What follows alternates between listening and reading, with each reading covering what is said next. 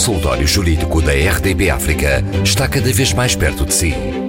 Envie as suas dúvidas ao Dr. Adriano Malalane através do e-mail consultóriojurídico.rtp.pt e ouça as respostas ao sábado ao meio-dia na RDP África. Consultório Jurídico. Estamos aqui para ajudar. Bom dia para todos os nossos ouvintes. Achei que seria oportuno iniciar este ano de 2021 com uma matéria que estou convencido de que estará sempre presente nas nossas emissões ao longo deste ano, em consequência eh, da pandemia, que será a precariedade dos trabalhadores eh, portugueses, não é? Que não têm vínculos definitivos aqueles, sobretudo os jovens, que trabalham a recibo verde ou que têm contratos de trabalho precários, que são contratos de trabalho a tempo certo ou incerto. São aqueles que mais facilmente eh, são dispensados das empresas quando a economia, o mercado de trabalho enfrenta dificuldades como estas que estamos a enfrentar neste momento.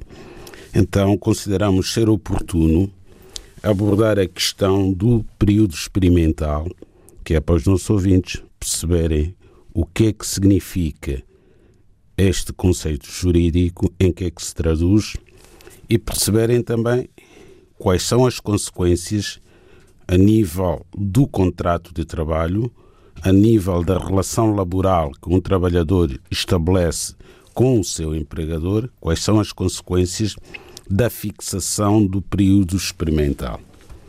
A lei, na definição do conceito de período experimental, diz que é aquele período que corresponde ao tempo inicial de execução do contrato de trabalho durante o qual as partes apreciam o interesse na sua manutenção.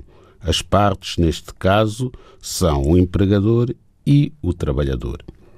E a lei acrescenta que no decurso deste período as partes devem agir de modo que possam apreciar o interesse na manutenção do contrato de trabalho. E o período experimental, também a lei vem dizê-lo, pode ser excluído por acordo entre as partes. Portanto, é possível o empregador e o trabalhador contratado, por mútuo acordo, dispensarem o período experimental. Normalmente é do interesse do trabalhador que não haja período experimental, porque começa logo a exercer a sua atividade como efetivo na empresa. É muito raro isso acontecer nos dias que correm. É por isso que a lei teve o cuidado de vir fixar os prazos do período experimental, ou seja, a sua duração. Esta matéria tem sido alvo de várias alterações na lei de trabalho.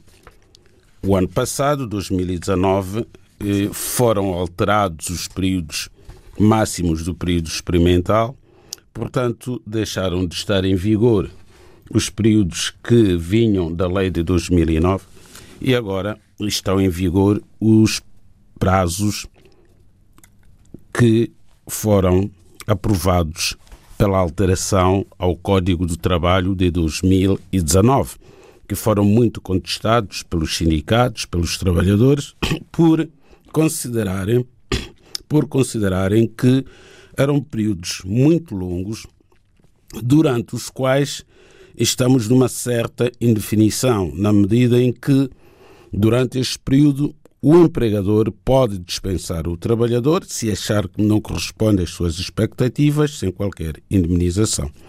Portanto, o período experimental no contrato sem termo é de 90 dias para a generalidade dos trabalhadores e 180 dias para os trabalhadores que exerçam cargos de complexidade técnica elevado ou que tenham um grau de responsabilidade ou que pressuponham uma especial qualificação.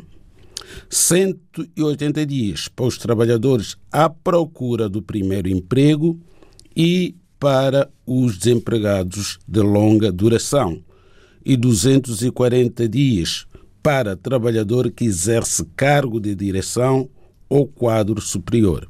Ora, de facto, estes prazos são bastante longos, porque durante este período o trabalhador abrangido pelo período experimental pode a todo o tempo ser dispensado e sem direito a qualquer indemnização.